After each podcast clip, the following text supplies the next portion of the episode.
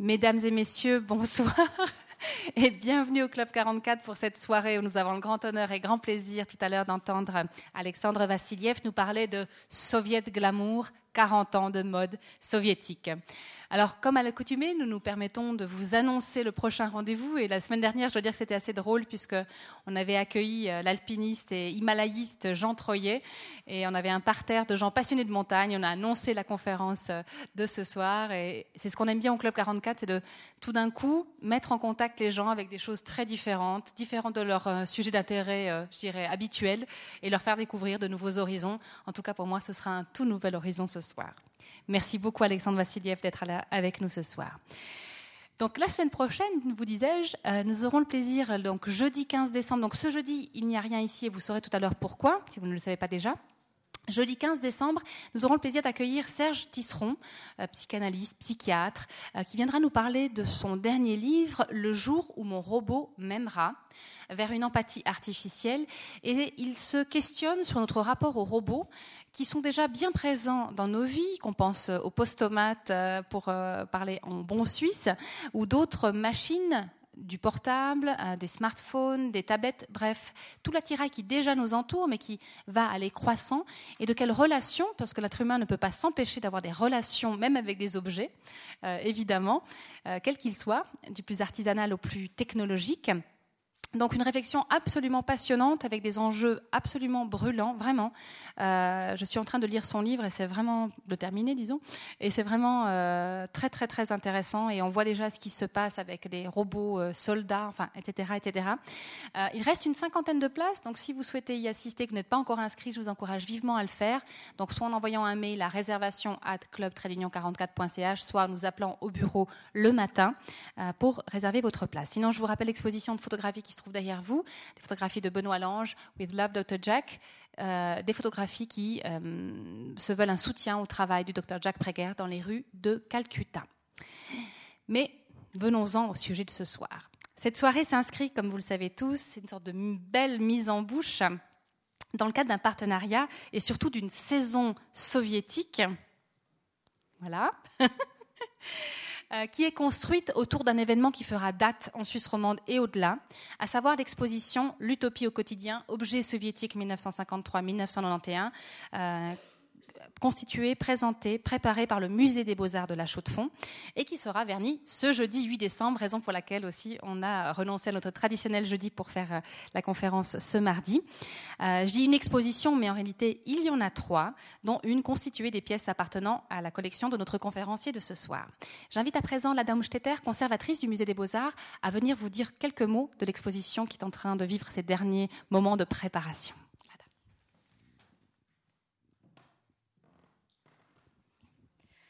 Voilà, alors c'est vrai qu'on est en plein travail de montage et, et on, est, on sera ravis de vous présenter ce jeudi et par la suite euh, trois expositions qu'on va ouvrir. Euh, t- pourquoi trois expositions ? Pourquoi l'Union soviétique ? euh, Juste en deux mots, j'aimerais vous rappeler qu'on est, on, on saisit finalement l'occasion par rapport à deux dates extrêmement importantes, historiques. C'est vingt-cinq ans de la chute de l'Union soviétique, décembre quatre-vingt-onze, c'est ce décembre-là que ces vingt-cinq ans voilà, écoulés après la disparition de cette grande civilisation, cette, ce pays qui, qui changeait la carte du monde finalement, et les, les différentes relations entre les ennemis et amis dans le monde. Et effectivement, deux mille dix-sept, Euh, la centenaire de deux révolutions, révolution de février et révolution d'octobre, qui euh, aussi évidemment date importante historique. Et on s'est dit qu'en ce moment-là, on aimerait faire quelque chose euh, sur l'Union soviétique. Et on a imaginé euh, tout de suite qu'on ne va pas montrer et parler des années vingt trente, parce que c'est le sujet qui est extrêmement étudié, qui, il y avait, il y avait, c'était sujet de plusieurs expositions, et on a voulu tout de suite aller vers justement l'Union soviétique déjà bien stable, quand il y a une génération qui est née et grandit à l'Union soviétique, c'est-à-dire à partir des années cinquante et jusqu'à sa fin. Et évidemment qu'on s'est dit que ça sera super si on peut imaginer dans cette ville Euh, la Chaux-de-Fonds, avec école d'art appliqué, avec tout l'intérêt pour design industriel, partir à pa- des objets, des objets de design industriel, de design de la vie quotidienne, c'est-à-dire que notre choix d'objets, à la base, c'était le choix des objets vraiment pour tous ceux qui avaient les objets, bah, les objets qui étaient dans tous les ménages, dans chaque... Euh, euh, de Moscou à Vladivostok, chacun avait ses objets euh, qui sortaient en millions d'exemplaires. Mais justement, quand on a préparé cette exposition, euh, en préparation, on a réalisé qu'on a quand même un euh, souci parce que euh, elle présente bien ces objets du quotidien. On, on se pose aussi des questions sur le design. Qu'est-ce que c'est le design dans l'Union soviétique? Est-ce qu'il existait ou pas? Comment il existait? Comment ça fonctionnait? Mais aussi, euh, on ne parle presque pas de l'élite soviétique. Et même s'il était peu nombreuse, euh, c'était très important parce que justement, elle devait montrer par leur façon de vie, par leur tenue, par leur euh, euh, magnifique appartement et par rapport aux autres, euh, le, la voie de futur. C'est-à-dire que tout le monde aura ça au communisme. Et aujourd'hui, c'est nous, les gens de l'avant-garde, l'élite, qui ont, qui ont, nous avons ça, mais vous aurez aussi, mais dans quelques années. Et justement, cette partie-là nous manquait, et on a eu une occasion assez extraordinaire de, justement, accueillir la collection de collaborer avec Alexandre Vassiliev. Je, je vous dirai tout à l'heure quelques mots sur lui, sur sa collection. Et c'est vrai que c'était une collaboration extraordinaire qui nous donnait la possibilité d'imaginer encore une exposition Soviet glamour, justement, qui consacrait au cette, à tenue de cette élite soviétique. Mais bien sûr, en créant cette deuxième exposition, on s'est dit, mais il y a encore quelque chose qui manque. Parce qu'on a des objets, on a cette partie d'élite, mais on n'a pas tellement beaucoup d'images. Et on a eu l'occasion aussi euh, de travailler avec un très grand photographe soviétique et russe, Vladimir Sokolaïev, qui a été découvert il y a quelques années et qui, pour moi, comme, j'ai, comme on a écrit dans le programme, vrai, véritable Cartier-Bresson soviétique, avec ses photographies crues, très fortes, d'une force incroyable, c'est lui, aux années soixante-dix quatre-vingts, il sortait dans les rues, il photographiait. Ça paraît, ça paraît rien, mais c'est clair qu'à l'époque, imaginez une photographie qui peut être publiée sans mise en scène, sans choisir son cadrage. Euh, ici, il allait juste photographier euh, à la maternité, à l'orphelinat, la queue dans la rue, euh, dans les magasins. Et c'était, c'était d'une force incroyable. Évidemment qu'il a eu beaucoup des ennuis avec les autorités. Il ne pouvait pas publier ses photos. Mais c'est vrai que c'est une force, vous verrez, c'est les photos, photo-vérité, sans retouche, qui sont incroyables. Et cet ensemble-là, nous, évidemment, donnait l'idée créée de cette, cette saison soviétique qui, vous verrez, extrêmement riche, avec tous les acteurs culturels de la région jouer le jeu. Et en premier lieu, c'est Club quarante-quatre. Et c'est aujourd'hui, avec la conférence d'Alexandre Vassiliev, qu'on commence cette saison. Et je suis fière qu'on commence cette saison au Club quarante-quatre. Voilà.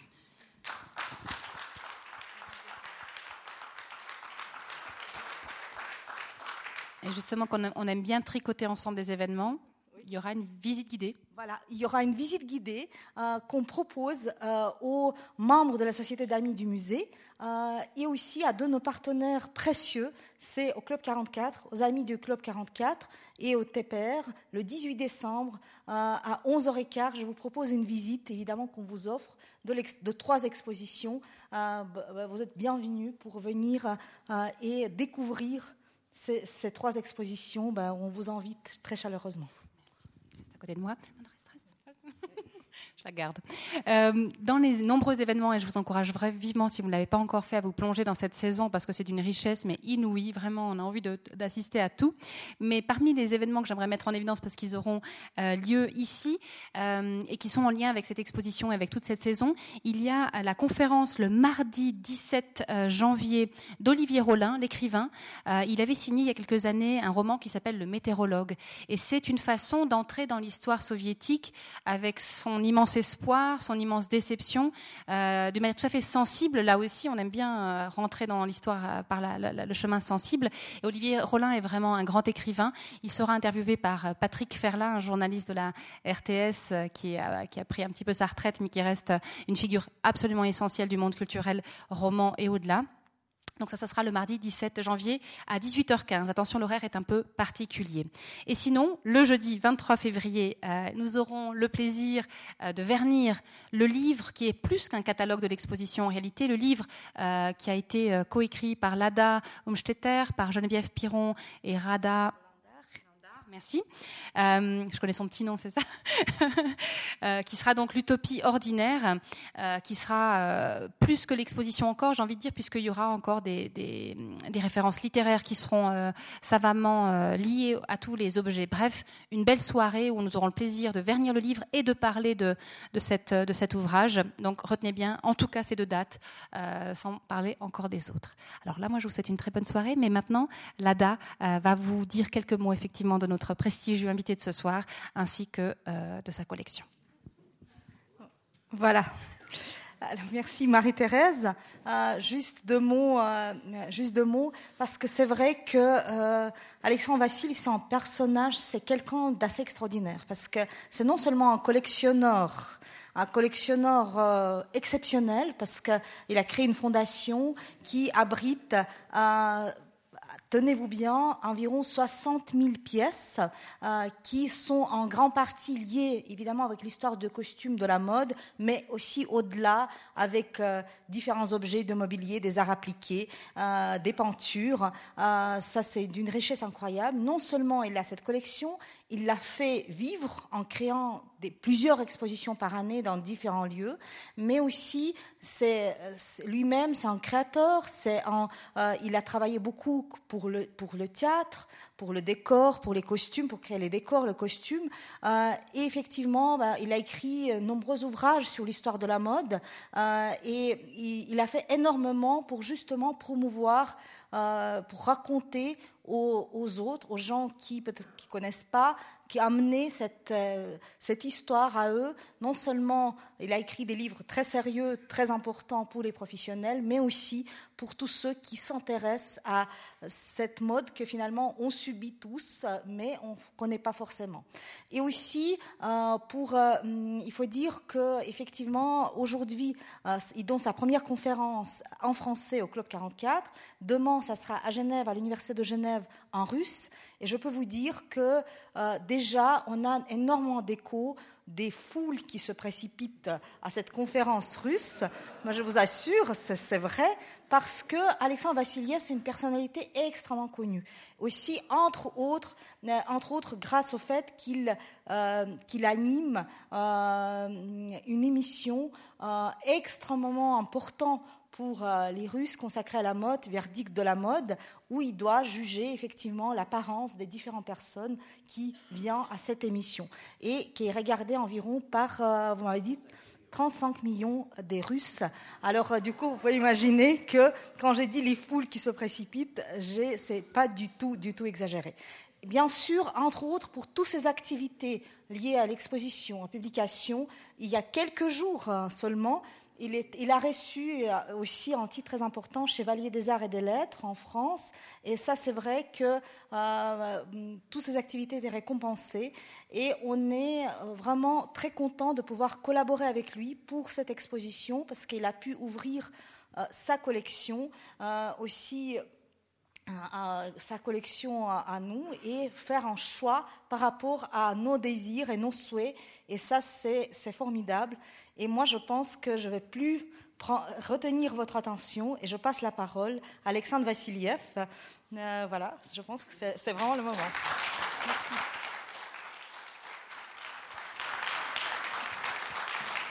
Bonsoir.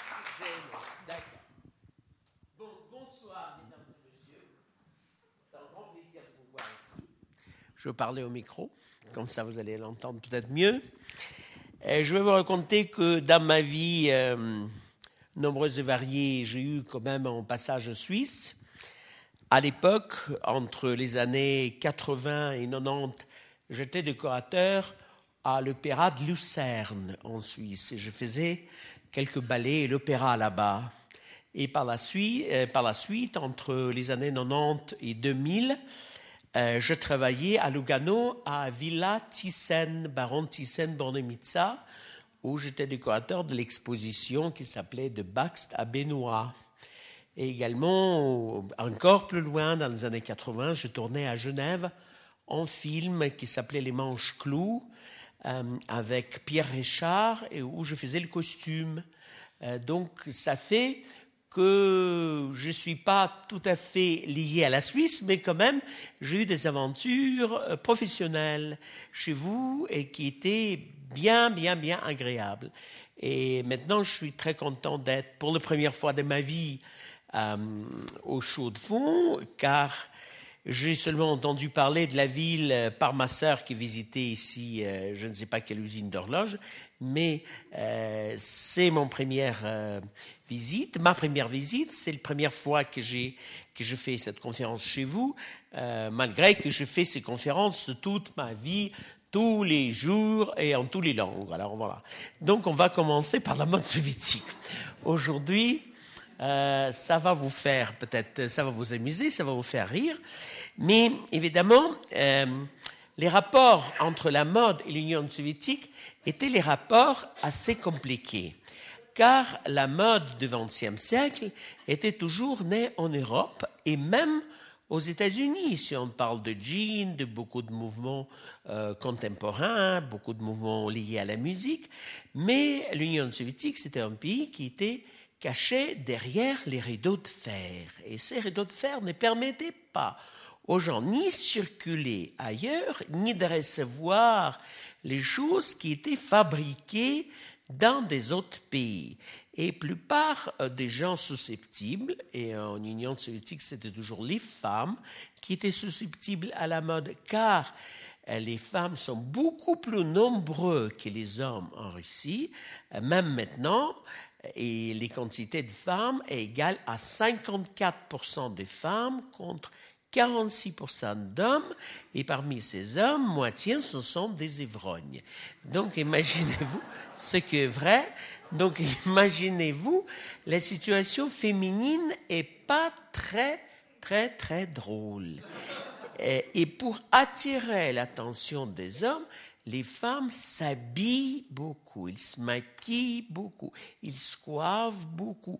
Pour eux, chaque sortie, même sortie chez la boulang- dans une boulangerie, sortie sur, dans un supermarché, sortie à la gare, sortie dans un métro, c'est déjà une chose importante dans la vie. Probablement, c'est là où ils vont rencontrer quelqu'un. Pour eux, c'est important d'avoir de la famille et de séduire d'une façon à l'autre. Là, nous allons parler de l'année... Vous allez voir vous-même, mille neuf cent cinquante-trois, mince, je ne sais pas ce que je veux dire, mille neuf cent cinquante-trois, et vous voyez que les femmes se débrouillaient tout seules. Ce qui était très important dans l'Union soviétique, c'était de savoir coudre. Et toutes les femmes avaient une machine à coudre chez elles, et les choses comme par exemple les maillots de bain étaient toujours cousues à la main par elles-mêmes, car elles ne pourraient pas tout simplement de l'acheter. En mille neuf cent cinquante-trois, Staline était mort. Et c'était pas la fin des rideaux de fer, mais c'est déjà les moments où les rideaux de fer ont commencé à s'érouiller. Et vous allez voir qu'est-ce que ça va donner. Évidemment, les gens voulaient avoir quelques rapports avec la mode occidentale, mais la plupart, c'était surtout des choses liées avec la mode orientale. Regardez bien les chapeaux, car c'était beaucoup plus près de l'Union soviétique. J'étais né dans une famille des artistes. Ma mère, que vous voyez en photo, était une actrice de renommée dans un théâtre moscovite. Mon père était un artiste peintre. Donc, on était né dans une situation plutôt privilégiée. Et on avait de quoi manger et de quoi s'habiller. Ma mère, souvent, jouait des rôles importants, mais c'était des rôles, évidemment, liés avec les répertoires soviétiques. C'était très important, donner l'image d'une femme héroïque, communiste, et bien surtout les rapports. Malgré ça, l'Union soviétique, ce n'était pas du tout un pays riche. Parmi les gens qu'on voyait dans la rue dans les années cinquante, il y avait beaucoup de mendiants ou les gens qui étaient euh, victimes de la guerre, les invalides, qui faisaient toutes sortes de petits spectacles pour pouvoir gagner quelque chose. L'importance de euh, cette époque-là consistait de grands retards de la mode. En, à Paris, en mille neuf cent quarante-sept, Christian Dior a déjà créé les New Look. New Look était une mode extrêmement féminine, très étroite dans la taille, avec les jupes larges et les épaules tombantes. Donc, les choses bien épaulées, comme vous voyez bien, persistaient en Union soviétique pendant très longtemps, car il avait besoin de moins de matière que dans la coupe des robes haute couture de cette époque-là.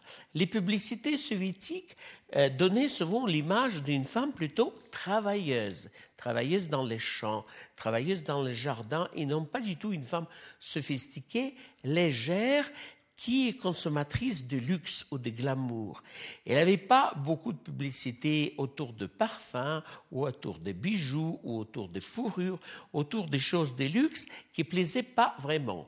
Mais, évidemment, la coquetterie existait. Voici, par exemple, une jolie image d'une femme travailleuse qui travaille peut-être dans un chantier, qui veut savoir s'il plaise aux hommes. Pour ça, elle se regarde dans un petit miroir.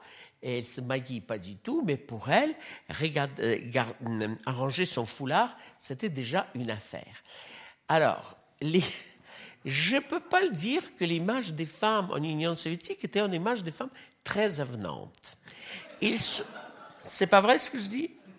Les gens souriaient peu et euh, la nourriture était tellement euh, lourde que les gens avaient... pas les moyens de, de garder la taille fine souvent, euh, car euh, les femmes soviétiques se nourrissaient souvent exclusivement du pain et de la pomme de terre. Alors les pains mélangés avec la pomme de terre, ça donne pas vraiment l'image très saillante du visage. Et si vous regardez bien ces dames, vous serez étonnés de leurs activités. Ce sont enfin des spectatrices d'un défilé de mode à Moscou. Ils sont venus voir un défilé de mode. Évidemment, vous pouvez voir avec quel visage il arrive au défilé de mode, avec quels vêtements. Mais je suis persuadé que ça, c'est leur meilleur vêtement. Je suis sûr qu'ils ont fait les efforts. Tout ça, ce sont des images de mille neuf cent cinquante-trois et cinquante-quatre. On parle de, vraiment de les premières années de déstalinisation. Alors, celle-ci, c'est une image euh, peu sexy, mais réelle, euh, qui prévient d'un peintre académicien de l'école de Beaux-Arts de Moscou, euh, qui était considéré comme une image extrêmement érotique d'une femme soviétique. Regardez, une travailleuse enlevait bien son petit manteau matelassé, avec lequel elle travaillait dans le champ ou sur euh, les chemins de fer, et elle veut, sans mari, elle est sans mari, vous voyez, elle veut euh, garder les chaleurs du corps près de cette poêle que vous voyez bien, euh, là où vous allez retrouver bien ces chaussettes, ces, euh, ces, ces bas, ces bas, car euh, sans doute euh, le travail était bien dur vu les outils qu'on trouve en bas. L'autre image est encore plus jolie. C'est donc l'image d'une Vénère russe. Évidemment, la vie sexuelle euh, existait, les enfants étaient nés, mais elle était bien cachée. Et ces images nous donnent quand même une idée comment c'était passé, dans quelles conditions et surtout dans quel intérieur. Imaginez-vous, c'était sans doute sa pièce, et c'est le matelas que vous voyez bien, c'est là où elle a dormi. Et le journal attaché au mur, c'était sans doute euh, ce petit tapis qu'il avait justement pour, euh, pour les coussins qu'il a utilisés. Beaucoup de femmes soviétiques qui ont survécu de la guerre étaient d'origine paysanne. Évidemment, là, vous voyez l'image de ces paysannes qui envahissaient les grandes villes et euh, en, en recherchant le travail, car la vie à la campagne était beaucoup plus dure et beaucoup euh, moins glamoureuse qu'en ville. Les gens avaient l'intérêt à aller au cinéma, au, au, au spectacle, voulaient voir euh, les, les, les magasins pour aller acheter quelque chose, où les, les, les gastronomes pourraient aller acheter un peu de la nourriture. Tout ça est bien reflété dans ces images-là. Vous pouvez voir l'image des gastronomes en Russie qui vendaient toujours les choses conservées. Euh, l'économie soviétique était telle que les transports et la logistique n'étaient pas du tout adaptés aux besoins du peuple. C'est-à-dire que s'ils avaient la viande quelque part, ils n'arrivaient jamais au temps dans les boutiques. Ça prenait trop de jours de voyage et le moment que ça arrivait à la vente, c'était déjà pas plus du tout consommable. Pareil pour les légumes et pareil pour les fruits. Le problème est tel que tous les fruits de l'Union soviétique étaient toujours d'une pourriture énorme et tous les légumes étaient périmés car les voitures n'arrivaient pas à bon moment de transporter le temps. Et surtout, le pays était énorme, elle est toujours énorme. Euh, beaucoup de légumes venaient, par exemple, de Moldovie, c'est à côté de la Roumanie, là où les légumes étaient bons, où les, les fruits étaient bons, mais le moment de leur arrivée jusqu'à Moscou, ils étaient bien fanés, bien fatigués, et c'est pour ça que les gens achetaient que des choses en conserve. Donc, les qualités de cette nourriture, vous comprenez lesquelles. Et surtout, après, les corps, vous imaginez également comment ils étaient. Mais, avec l'arrivée des nouveaux euh, présidents de parti euh, communiste, qui était Nikita Khrouchtchev, les rideaux de fer commençaient à être soulevés un tout petit peu. Les artistes russes avaient le droit de voyager à l'étranger. Théâtre Bolchoï est parti à Londres, les cirques de Moscou sont partis à Paris, les gens commençaient à travailler, à voyager, euh, les artistes commençaient à voyager en Italie, euh, même euh, bon, en Belgique, dans les autres pays, et également les, euh, les voyages réciproques étaient rendus par les États, comme on disait à l'époque, capitalistes. Notamment, euh, sur les photos, vous pouvez voir les mannequins de Londres qui arrivent à Moscou pour faire un défilé en mille neuf cent cinquante-six. Évidemment, ça faisait un grand potin. Les femmes sont anglaises, elles sont bien élégantes. Les femmes babouchka que vous avez vues avec les foulards étaient étonnées de voir que les gens peuvent s'habiller comme ça et ailleurs. Et après donc, ces premiers passages, les gens commençaient visiblement de changer leurs attitudes. Les petits cols en fourrure, le petit chapeau, le petit maquillage. Voici également l'image de ma mère qui jouait une paysanne à la campagne, mais avec plus de coquetterie de l'époque. Même la maison de Christian Dior a fait un voyage en Russie en mille neuf cent cinquante-neuf, ramener le mannequin habillé à l'époque par Yves Saint Laurent, car M. Dior était décédé en mille neuf cent cinquante-sept euh, à côté de Florence, à Montecatini. Regardez bien avec quelle envie et l'étonnement les babouchkas russes regardent les man- et cette dame mannequin française qui paraissait Une, d'une femme d'une rêve, une femme de cinéma, une créature extraordinaire, car les gens en Russie, évidemment, ne se promenaient jamais, ni avec les chapeaux, ni avec les fleurs. Elle avait hum, l'image d'une femme aisée, une femme euh, contente d'elle-même, belle de son aspect. Et euh, donc, ce défilé qui était créé par les marques étrangères, anglaises ou françaises, commençait à inspirer pas mal les femmes soviétiques. Alors, voyons comment. Euh, je vous explique. Euh, notamment, les maquillages commençaient à s'échanger vers la mode plus glamoureuse et euh, les voyages permanents que les dames soviétiques et les artistes soviétiques commençaient à faire dans les pays baltiques changeaient beaucoup de choses. Vous avez sans doute entendu parler de Lettonie, Lettu- euh, Lettonie, Lettonie, Lettonie et l'Estonie. Ces trois pays étaient occupés par euh, l'armée soviétique dès mille neuf cent quarante et, figurez-vous, les niveaux de vie dans ces pays étaient légèrement plus hauts que dans le reste de l'Union soviétique, car ils avaient les maisons de couture là-bas. Ils avaient les ateliers de chapeaux, les ateliers qui produisaient les chaussures et les sacs, ce qui était un grand étonnement. Et donc, les femmes euh, qui vivaient au centre de la Russie, notamment à Leningrad et à Moscou, prenaient leur train pour voyager à Riga ou à Tallinn pour acheter ces produits qui étaient en vente là où vous voyez. Là, vous, allez, vous pouvez voir en grand défilé les premières maies et l'essayage des femmes. Grâce au voyage de Dior, grâce aux films soviétiques, grâce au voyage de maisons de couture anglaises, New Look de Christian Dior, finalement, est arrivé en Russie, mais dix ans plus tard.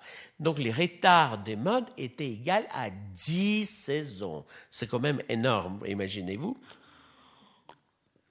Donc, si à Paris, on a fait ça en quarante-sept, seulement en cinquante-sept, c'est arrivé euh, à faire, euh, les, les Soviets ont arrivé à faire les vêtements comme ça. Et pourquoi avec un retard comme ça? À cause des manques de tissus, car pour couper les robes comme celle-ci, il faudra avoir la coupe qui s'appelle la coupe soleil. Ces coupes soleil demandent beaucoup de tissus. Et après la guerre, il y avait une forte restriction dans la vente de tissus. Il donnait pas plus que deux mètres pour une robe. Avec deux mètres, vous pouvez faire quelque chose de très étroit, n'est-ce pas ? Mais avec, euh, avec les changements de gouvernement, plus de tissus sont disponibles et les femmes s'habillent mieux et on peut constater celle-ci par les images que je vous montre. J'étais né en cinquante-huit, là vous pouvez voir, et là vous allez voir une chose assez intéressante, ce que la Russie a vivé beaucoup, ce sont des images des meilleurs communistes de chaque région. Dans chaque quartier de, de ville en Russie, ils avaient des murs comme ça, où on attachait des photos des meilleurs travailleurs communistes comme ça. Tout le monde pourrait être très fiers d'eux et regarder à quel point ils étaient bien dans leur euh, coup. Voici l'image de ma sœur euh, dans ces années-là, qui était déjà habillée avec un manteau anglais de fabrication anglaise et moi avec une barbouteuse de fabrication anglaise. Donc ça faisait qu'il pourrait acheter chez quelqu'un ces choses-là, pas dans les boutiques, mais au marché noir. En Russie, il existait un très grand marché noir où les gens, surtout, échangeaient des choses de bons procédés. Par exemple, je vous donne euh, un bout de saucisson et vous me vendez ces chaussures de fabrication tchèque. Ou je vous donne les billets au théâtre Bolchoï et vous me donnez ces manteaux de fabrication hongroise. Donc les gens souvent maniaient les choses avec euh, les euh, comment dirais-je avec euh, des choses qui étaient en déficit, les choses qui étaient dures à obtenir, et c'est comme ça que les gens commençaient à s'habiller un tout petit peu mieux. Le glamour est bien s'installer à la fin des années cinquante et les femmes, regardez bien, commençaient à s'habiller avec plus d'élégance. C'est quoi? Les gants, les petits décolletés, les petits dentelles.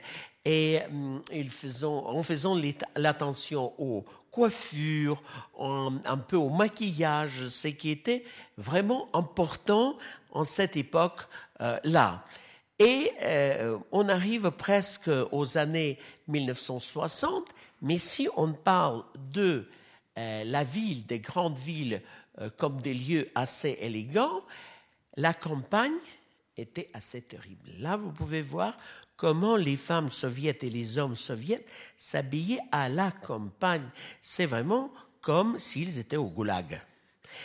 Par exemple, ces manteaux matelassés n'avaient pas rien de féminine, et là vous pouvez voir que des dames, et même cette dame avec les chapkas en fourrure, c'est également une dame avec le visage d'un homme, et je pense que ces dames avaient beaucoup de problèmes de trouver des maris, car elles sont trop nombreuses, hein, et surtout qu'elles sont tous pareils. Elles sont tous pareils, choisir une ou l'autre, euh, on ne voit pas pourquoi choisir celle-ci et pas celle-ci, hein. n'est-ce pas? Ils sont tous exactement pareils, dans, dans le même style, avec les mêmes troubles, avec les mêmes foulards, avec les mêmes regards. Là, vous pouvez voir moi sur les capotes d'une voiture. Et voici la première icône de style qui est arrivée dans les années soixante. La première icône de style soviétique, c'était les premières femmes soviétiques au gouvernement communiste. Elle s'appelait Ekaterina Furtseva, que provenait du mot allemand « Furtz », ce qui n'est pas très joli, n'est-ce pas? Ben, elle s'appelait comme ça, Madame Furtseva, je ne peux rien dire.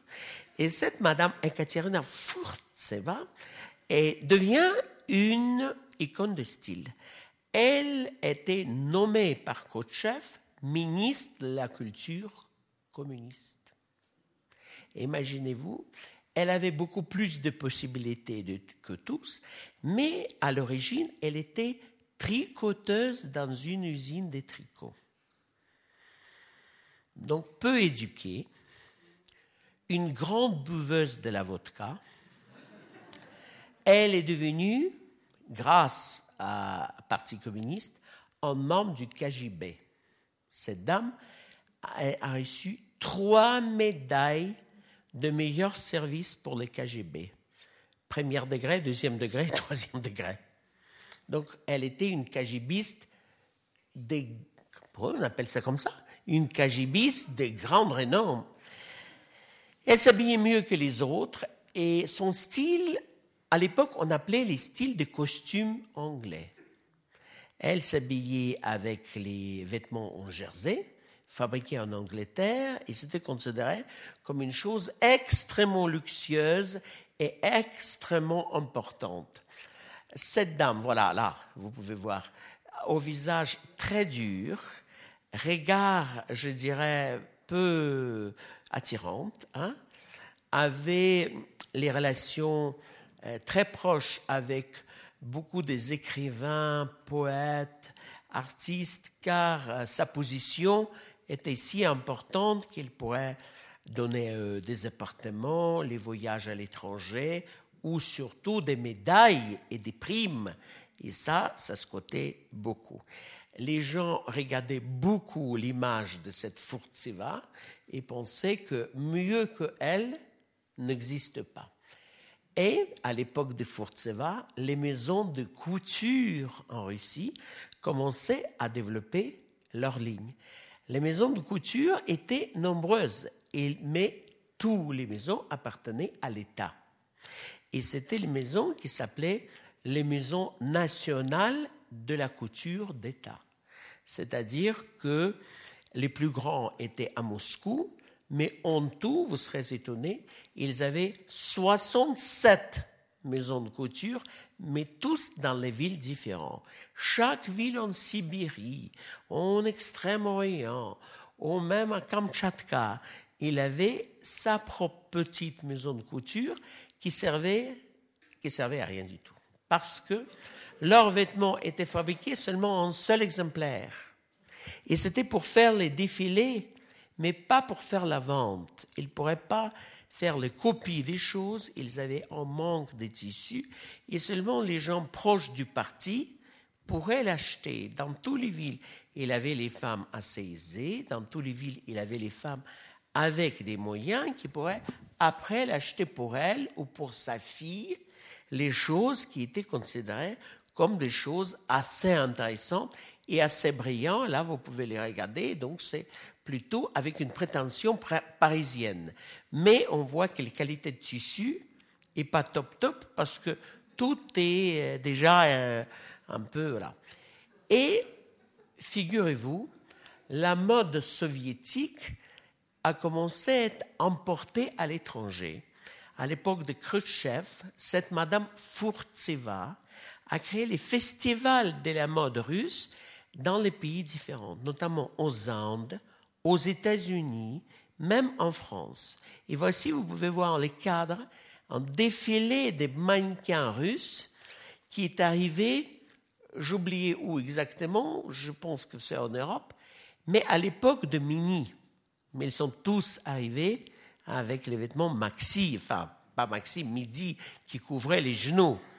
Euh, vous savez bien que dans les années soixante et un, soixante-deux, soixante-trois, Mini est arrivé à la mode, mais pas en Union soviétique. Donc, ils pensaient qu'ils font le mieux, mais c'était déjà très démodé ce qu'ils ont fait. Et pour ça, évidemment, les gens qui soutenaient le Parti communiste, on applaudit.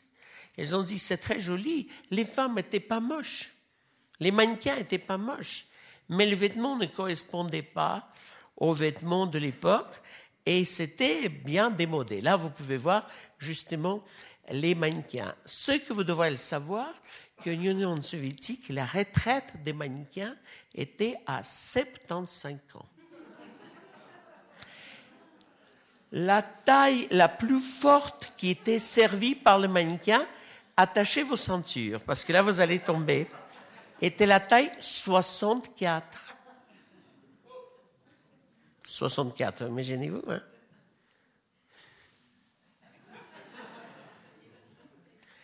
Et ils ont commencé à défiler à l'âge de quinze ans pour les vêtements de la jeunesse et terminé à soixante-quinze pour les vêtements de la vieillesse, avec la taille qui pourrait être, être jusqu'au soixante-quatre.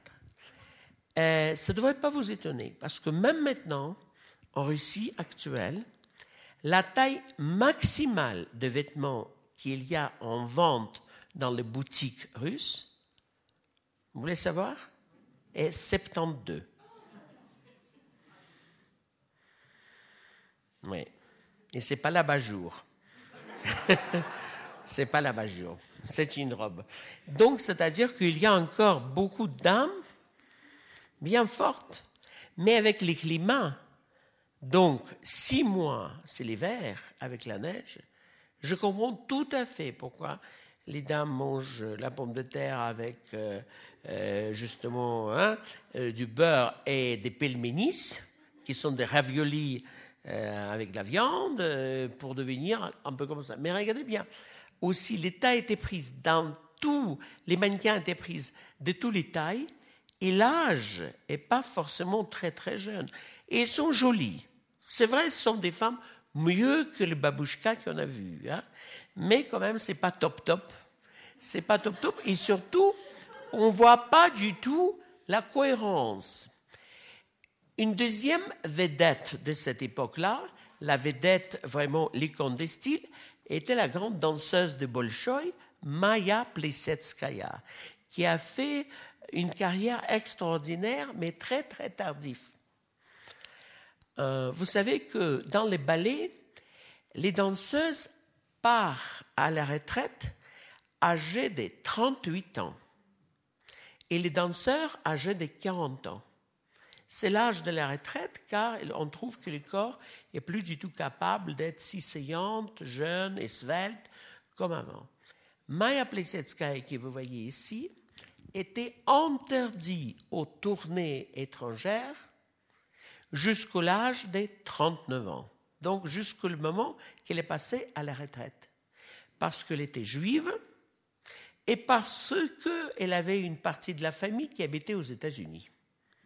Le Parti communiste avait très peur qu'il va demander l'asile politique, comme asile politique, comme a fait Nouriev ou Ashkenazi ou les autres célèbres personnalités de cette époque-là. Elle a commencé à voyager seulement après la retraite, mais elle a fait une carrière extraordinaire. Elle a dansé jusqu'au l'âge de quatre-vingt-cinq ans. Elle est morte il y a deux ans, à peine, âgée de quatre-vingt-dix ans. Et elle a dansé vraiment jusqu'au dernier jour de sa vie. Pourquoi elles n'ont pas fait avant? Parce que je pense qu'elle serait exilée, hein. Je pense que c'est vrai. Elle était très admirative de la mode. C'était une femme belle. Ici, au musée, vous allez voir deux, deux de ses vêtements, notamment un costume qui était donné par Mademoiselle Gabrielle Chanel à elle lorsque son voyage à Paris en soixante-quatre. Et également le vêtement par Pierre Cardin, car elle est devenue la muse de Pierre Cardin et c'est lui qui l'habillait tout le temps dans les années soixante-dix, quatre-vingts et quatre-vingt-dix, ce qui est quand même une très très bonne chose.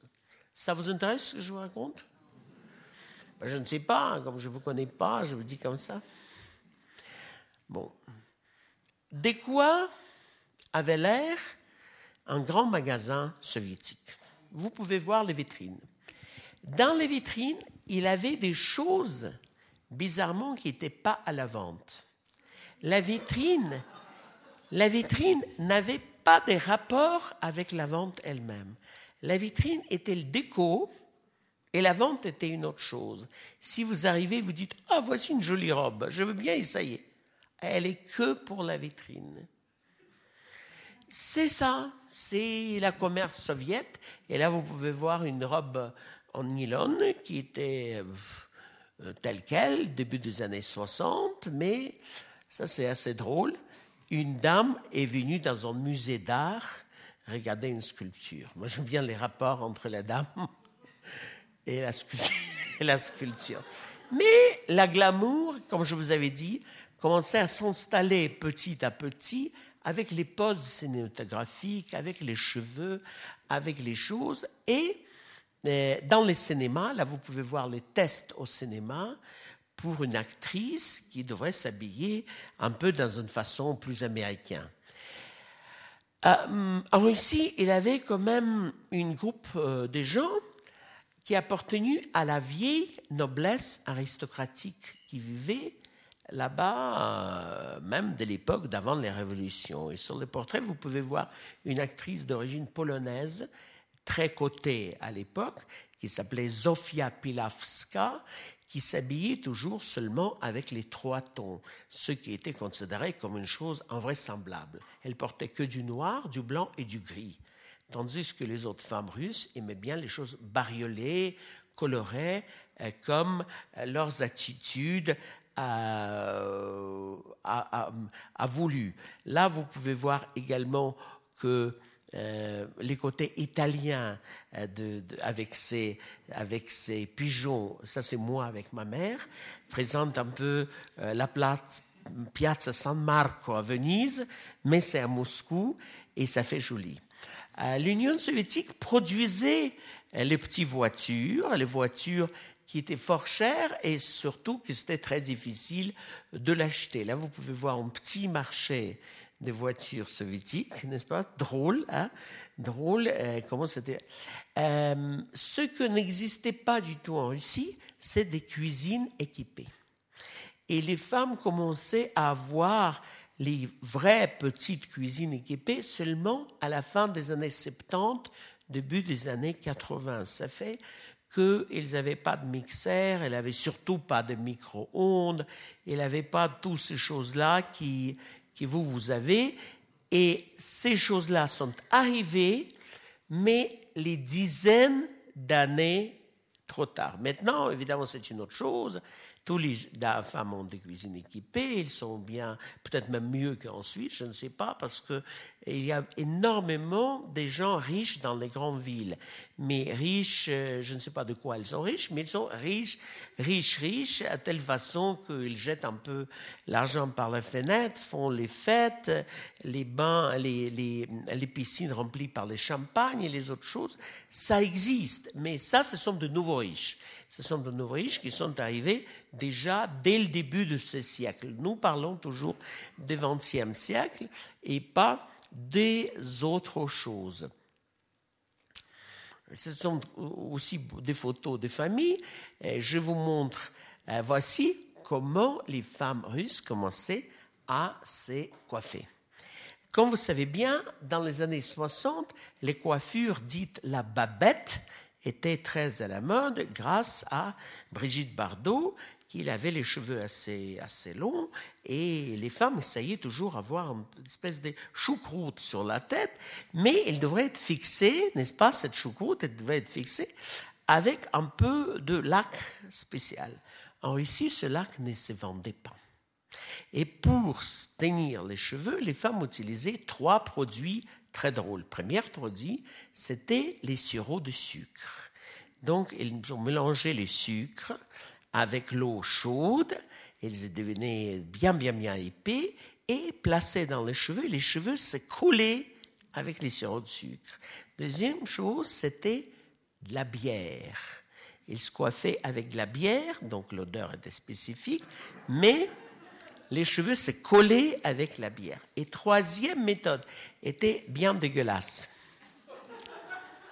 Il prenait les films de radioscopie Röntgen qu'ils ont dilués dans l'acétone. Il plaçait ce produit qui ressemblait un peu au lac avec un pulvérisateur à la main sur leur tête. Mais c'est la vérité, hein? Qu'est-ce que vous voulez que je fasse?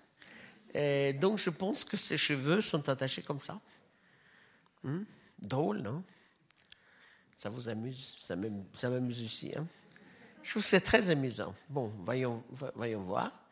Là, vous allez voir l'absence du sexe en Russie. Mais la plage, c'était le seul endroit où, au bord de la mer, pendant les vacances, les gens pourraient se côtoyer, se rencontrer, habillant seulement avec les petits bikinis. Et là, ces images vous montrent euh, d'abord l'état de l'hygiène. Les femmes, pendant des décennies, ne rasaient jamais sous le bras. C'était considéré euh, comme euh, une attitude fort bourgeoise. C'est rasé. C'est pour ça que l'odeur dans les transports publics en Russie était abominable. Là, il faudra toujours voyager avec les petits masques, si vous voulez bien. Et même maintenant, si vous descendez dans le métro à Moscou, prenez vraiment les euh, masques euh, anti-attaque nucléaire, parce que, imaginez-vous, non, je vous dis la vérité, hein, parce que je sais de quoi je parle. Là, bon, voilà. Et on arrive déjà dans les années soixante-dix, et on voit que dans les, près de l'année soixante-dix, la mode beaucoup plus proche de, de, euh, de l'Occident commence à se développer. Pourquoi et comment? euh, Les gouvernements ont changé encore, et maintenant, au lieu de Khrouchtchev, ils avaient maintenant Brejnev. Brejnev aimait bien le luxe. Il collectionnait les voitures décapotables. Mmh, il aimait bien la chasse, il aimait bien les jolies dames, c'est normal, et surtout, il aimait bien hum, faire plaire à sa fille. Sa fille, Galina, était une hum, amatrice des grands diamants à partir de dix carats la pierre. Elle collectionnait ça dans des verres et... Deux robes de cette fameuse Galina, qui met bien les diamants, sont exposées ici à Chaux-de-Fonds, au musée. Donc, si vous allez venir, vous allez vous régaler en regardant tout ça.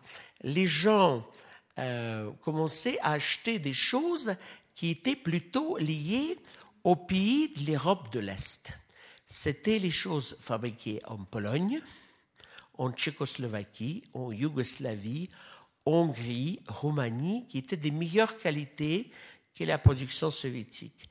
Et euh, à l'époque de Brejnev, au niveau, les niveaux de la vente, ça c'est moi comme j'étais tout jeune, tout petit, au niveau de la vente était beaucoup mieux et beaucoup plus intéressant.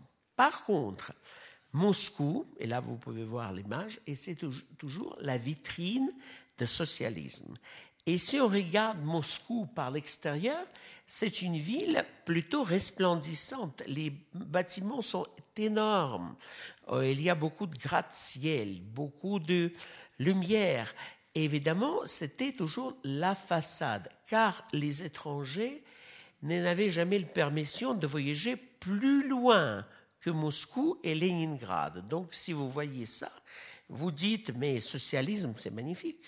On veut toujours vivre sur les socialismes comme ça, c'est bien éclairé, il n'y a pas de voiture et surtout, les prix de loyer sont extrêmement bas. C'est vrai que le prix de loyer à l'époque soviétique était, euh, coûtait des clopinettes, pour vous dire que ça coûtait à peu près, je vais vous dire combien, pas plus que cinq francs suisses par mois. C'est que rien. ça ne correspond même pas aux taxes de, de je ne sais pas quoi, d'habitation. Mais les salaires étaient égaux plus ou moins à cent francs suisses par mois. Et de ça, vous dites, très bien, il vous reste quand même quatre-vingt-quinze pour faire les autres choses, mais les chaussures, bottes hautes, comme vous voyez chez notre jolie speakerine, coûtaient déjà quatre-vingt-dix francs. Bon, imaginez-vous. Donc, il vous reste que cinq pour se nourrir. Ça ne va pas. Donc, les budgets étaient bien réduits et les gens essayaient de faire tout pour acheter des choses d'ici, de, d'ailleurs, euh, de trafiquer les choses, euh, acheter sur le marché noir. Je montre quelques images euh, agréables soviétiques, notamment les grandes parades de premier mai, de neuf mai, les grandes fêtes euh, socialistes qui se plaçaient sur la place rouge, qui présentaient les gens en vêtements traditionnels du quinze républiques socialistes. Et là, vous pouvez voir donc l'Ukraine, vous pouvez voir les pays baltiques. Tout ça, c'était très en vogue euh, de faire celle-ci. Quelques jolies images qui parlent de, de l'automne, euh, les jolies images bien colorées de la place rouge, de l'époque, de euh, la plus grande rue principale à Moscou, qui s'appelle euh, Okotneriade, ça existe, euh, Prospectus de Karl Marx, ça s'appelait à l'époque. Donc euh, voilà, et, et les images des femmes qui travaillent dans les usines.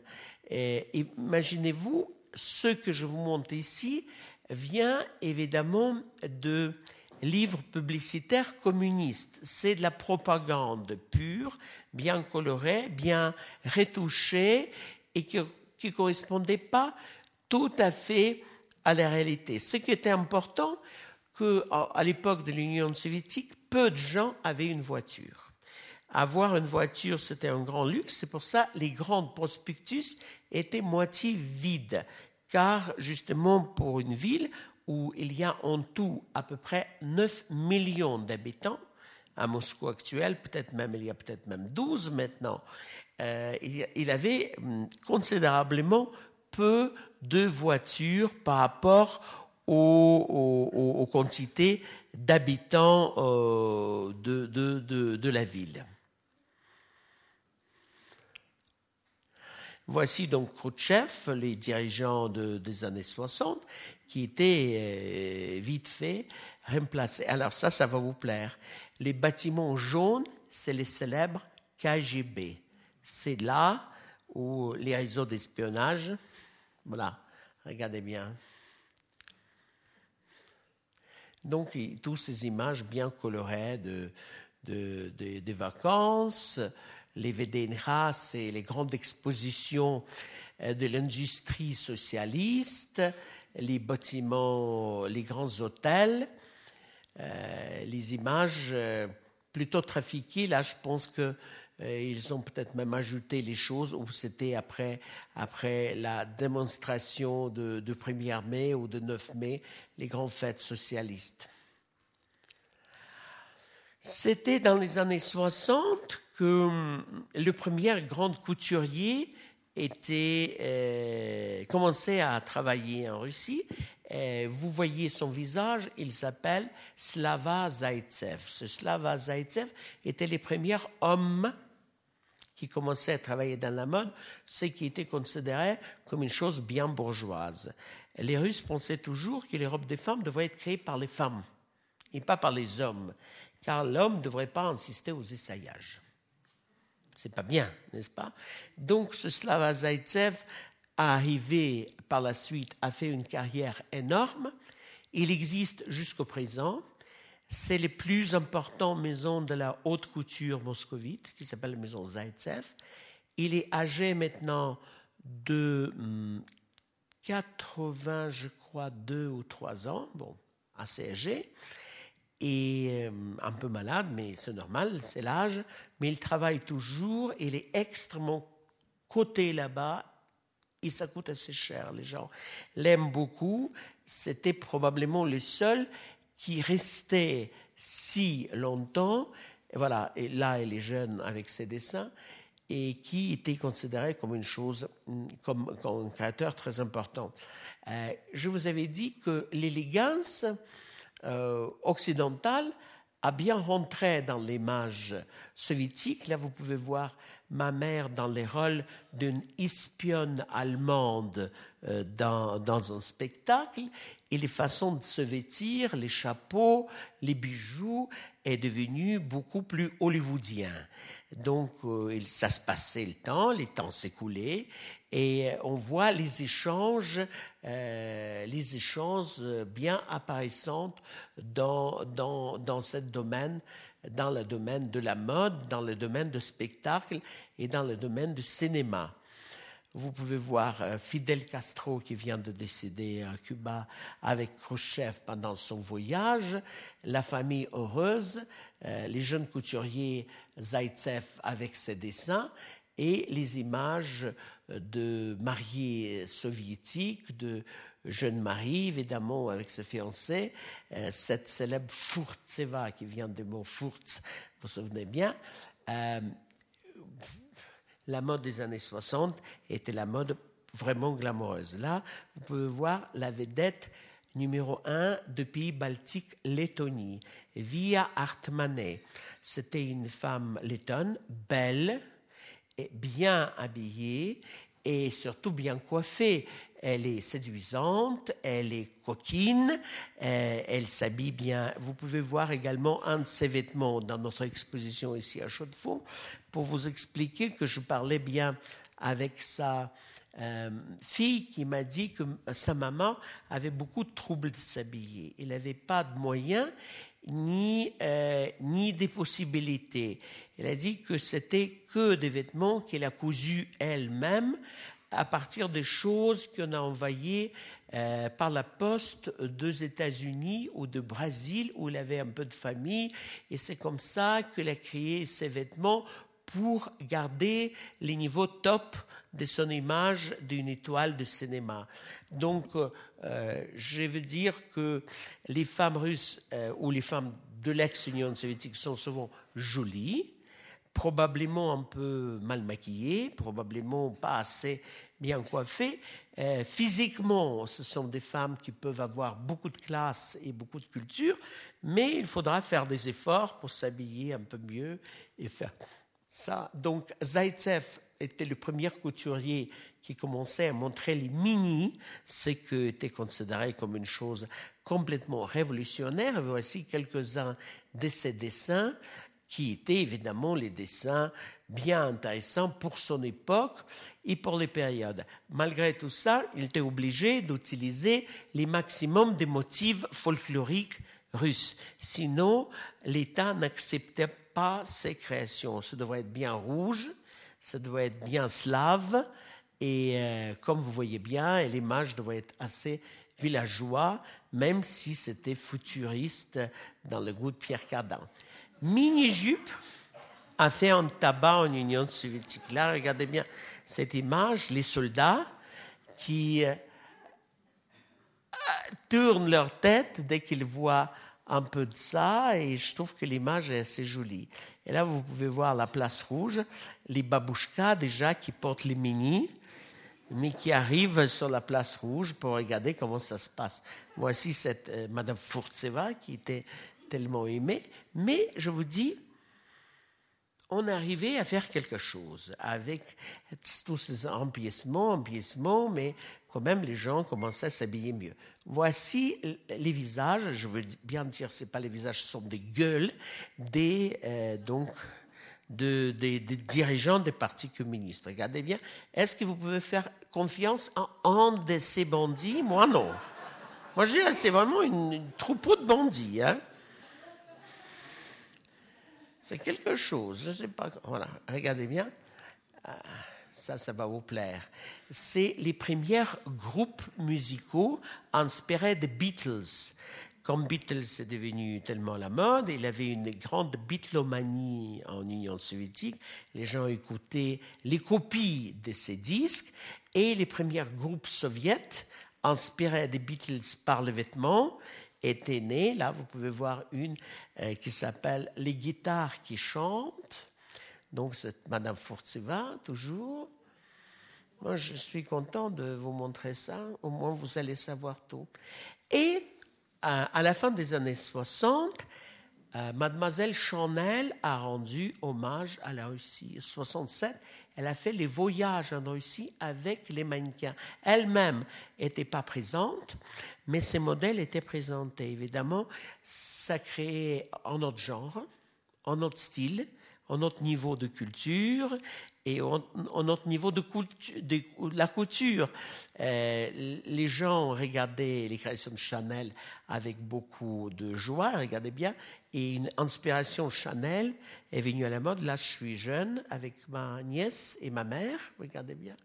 Mais pas toutes les femmes étaient glamour. Là, vous allez voir, par exemple, une intellectuelle des années soixante. Et je suis sûr qu'elle était très intelligente. Ah, ça, je suis sûr. Hein? Mais je ne pense pas qu'elle pourrait trouver des choses. Là, vous pouvez voir Slava Zaïtsev avec ses mannequins et les célèbres euh, présidents de parti communiste, secrétaire euh, Brejnev, avec les femmes en vêtements pointillés. C'est les premières cosmonautes femmes. Madame Valentina Tereshkova, qui a fait les voyages en soixante-trois.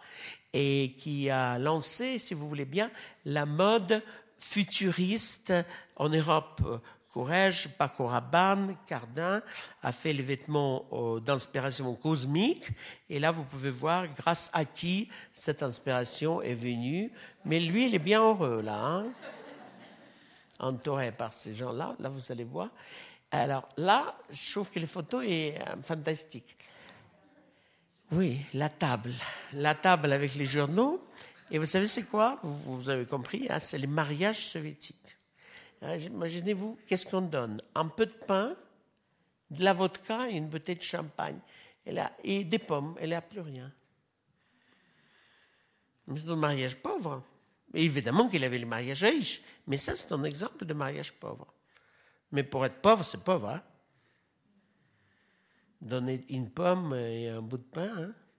Venez au mariage. Je suis triste. Hein. Et là, regardez bien ce couturier, Slava Zaïtsev, qui était aussi vêtue d'une façon extraordinaire. Elle était très inspirée par Yves Saint Laurent. Elle était très admirateur de Yves Saint Laurent. Et surtout, elle était gaie ouvertement. Imaginez-vous quel tabac ça fait. Ça fait qu'on a interdit de lui de voyager en, en, à l'étranger. Donc, ils avaient très peur qu'il va demander l'asile politique. Et jusqu'au mille neuf cent quatre-vingt-six, il n'a jamais traversé la frontière soviétique. Donc, toute sa carrière était gaspillée. Et il ne pourrait jamais voir ni ce qui se passe à Milan, ni ce qui se passe à Paris, ni à Londres, ni à New York. Donc, c'était un couturier qui était bouilli dans les jus de son talent, en intérieur de pays, fermé presque pour toujours. Maintenant, il a acheté un appartement à Paris, même, il est âgé de quatre-vingt-deux ans. Il a maintenant une grande maison à côté de Moscou, et il a une maison de couture à lui, mais tout ça, c'est venu beaucoup trop tard. C'est-à-dire que mieux vaut tard que jamais, je suis d'accord, mais je crois que les... perdu beaucoup, beaucoup de temps de sa carrière pour rien du tout. Et il pourrait faire mieux, mais bon, on, on essaie de ça. J'adore la, les, les réparations de voitures parce qu'il n'avait pas de centre de réparation. Les garagistes, ça n'existait pas. Alors ici, donc, les gens ça, euh, réparaient ça comme ça. Là, Zaïtsev avec ses mannequins, regardez bien, ils essaient de faire mieux. Je trouve que ces images... Et là, vous allez... adoré. Ce sont des médailles de cette Madame Furtseva. Si vous savez lire russe, c'est marqué « Pour les meilleurs services au K G B ». Donc, ce n'est pas moi qui invente, hein, parce que les gens ne veulent pas savoir ça. Même maintenant, en Russie, si vous parlez qu'elle était une grande K G B, on dit « Non, il ne faut pas le dire, il ne faut pas le dire, c'est un grand secret. »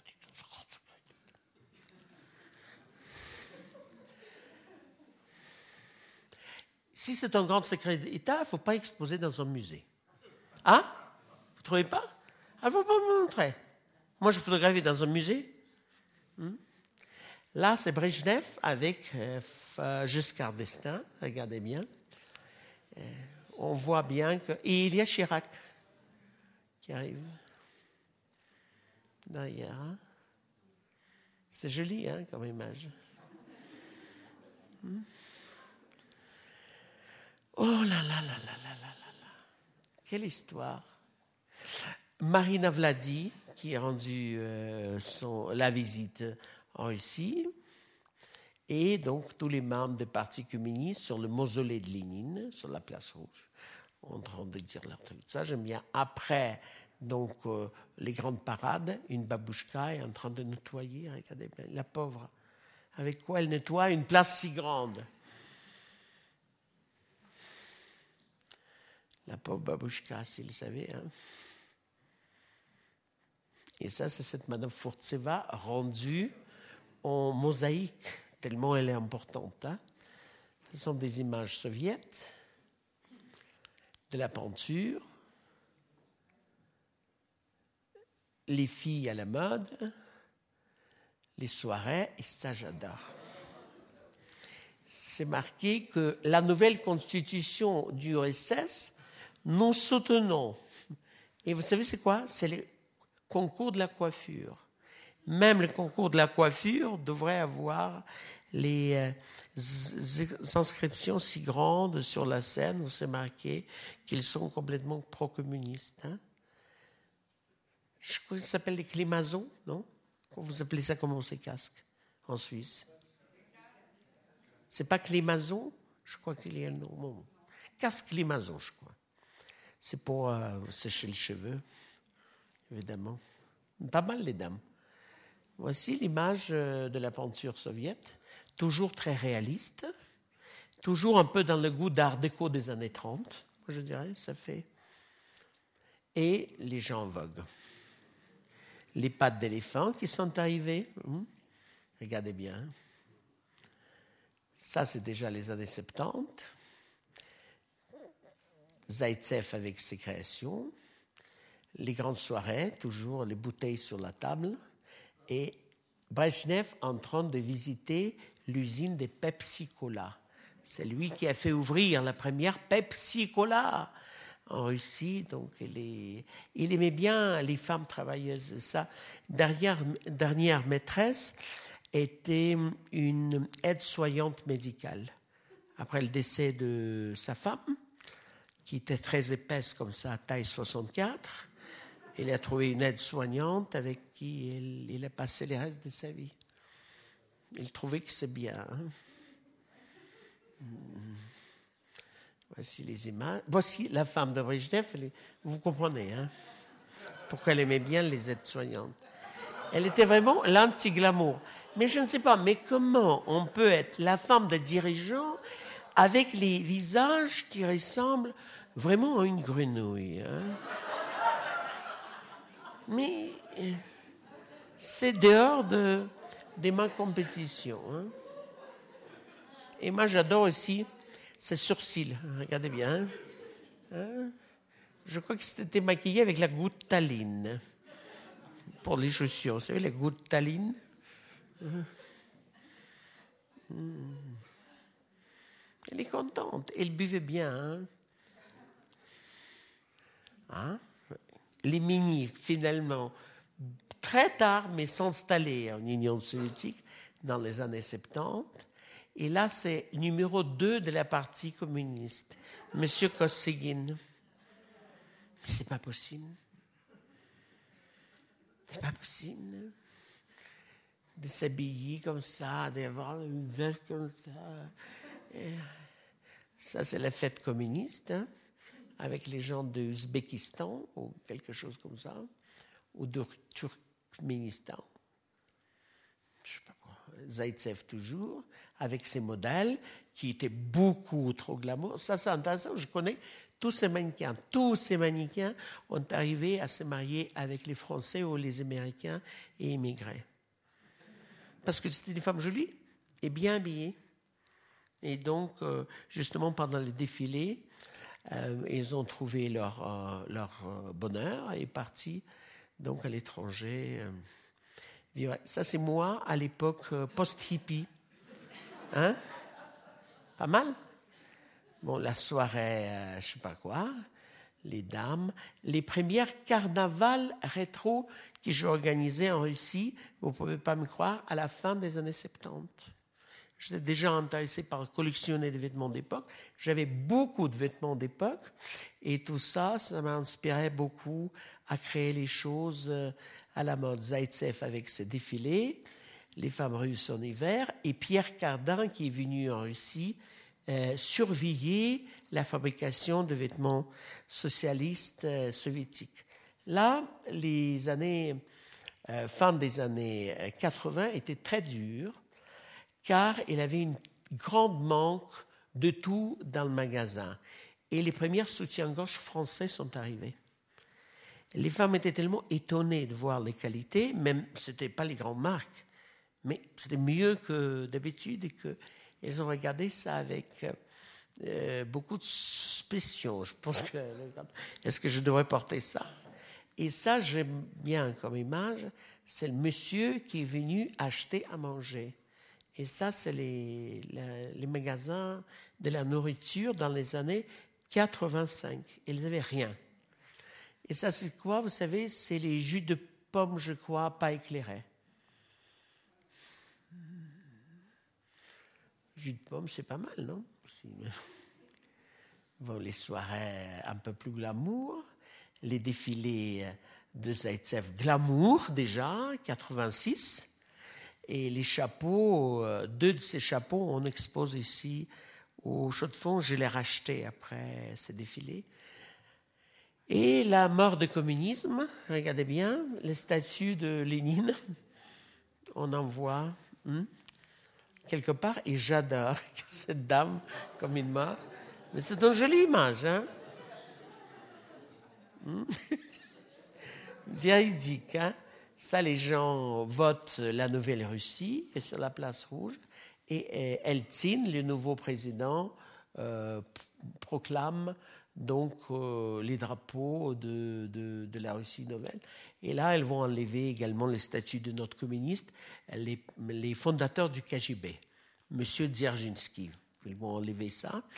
Écoutez, je pense que c'est assez euh, euh, conséquent, ce que j'ai raconté, n'est-ce pas? euh, Une heure est passée. Et maintenant, je veux bien répondre à vos questions. Merci beaucoup. Merci. Merci. Merci. Merci. Merci beaucoup. Merci beaucoup, Alexandre Vassiliev, pour cet incroyable voyage dans la mode soviétique. On a le temps, vous avez vu qu'on a un spécialiste hors norme, donc n'hésitez pas à demander le micro et à poser vos questions ou à faire des commentaires par rapport à des choses que vous avez pu entendre. La parole est à vous. Même par rapport aux autres choses, parce que vous pouvez, hein, vous pouvez me demander ce que vous voulez. Yes. Yes, please. Alors, ça vous avait plu? C'était intéressant? Moi, je pense que c'est assez conséquent. On voit des choses nombreuses et variées. Hein. Il y a une question, commentaire ici? Oui. Oui. Un point qui est intriguant, c'est comment est-ce qu'il vous a été possible de monter une collection pareille à cette époque, dans ces endroits? Je vais vous raconter. Donc, j'ai commencé à collectionner uniquement les choses d'origine russe à l'âge de seize ans, grâce à l'argent de mon père. À l'époque socialiste, les gens vivaient dans des appartements extrêmement petits, qu'on appelle les appartements communautaires. Dans ces appartements, ils n'avaient pas les droits pour stocker les vieux vêtements. Et ces vieux vêtements, les gens souvent jetaient dans la rue, dans la poubelle.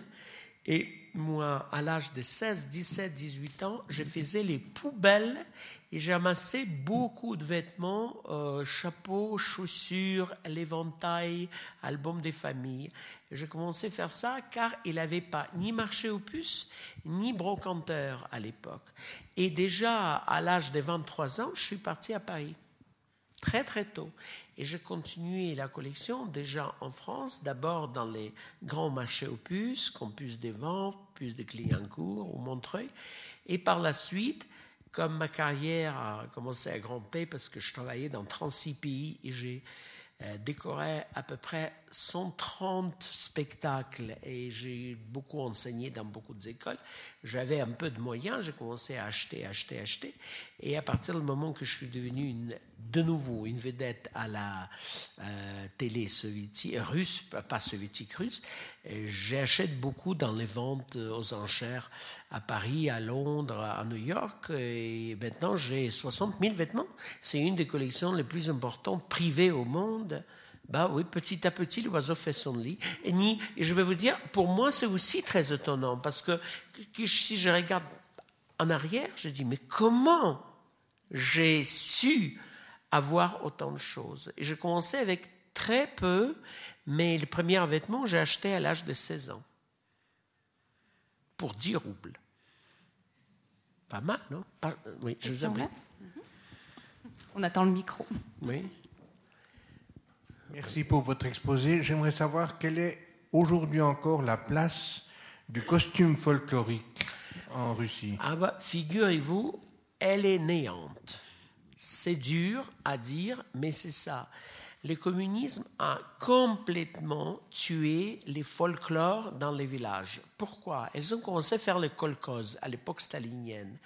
Et dans les kolkhozes, elles ont amassé les gens qui devaient d'abord quitter leur village, quitter leur euh, isba, leur maison et leurs vêtements folkloriques. Ils commençaient à s'habiller de façon socialiste. Et tous les savoir-faire d'époque comme dentelle, broderie, chapeau brodé or qu'on appelle les kokochniks, euh, ont périssé dans ces périples euh, d'abord socialistes puis guerre.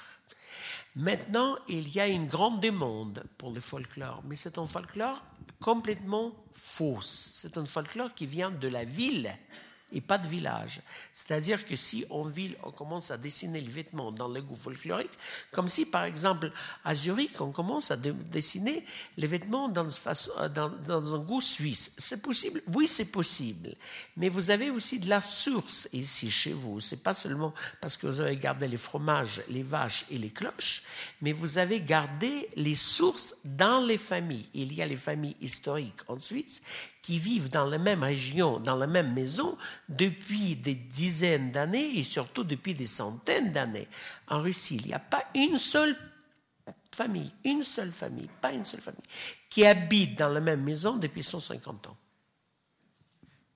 Imaginez-vous. Donc, ils n'avaient même pas d'endroit pour stocker ça.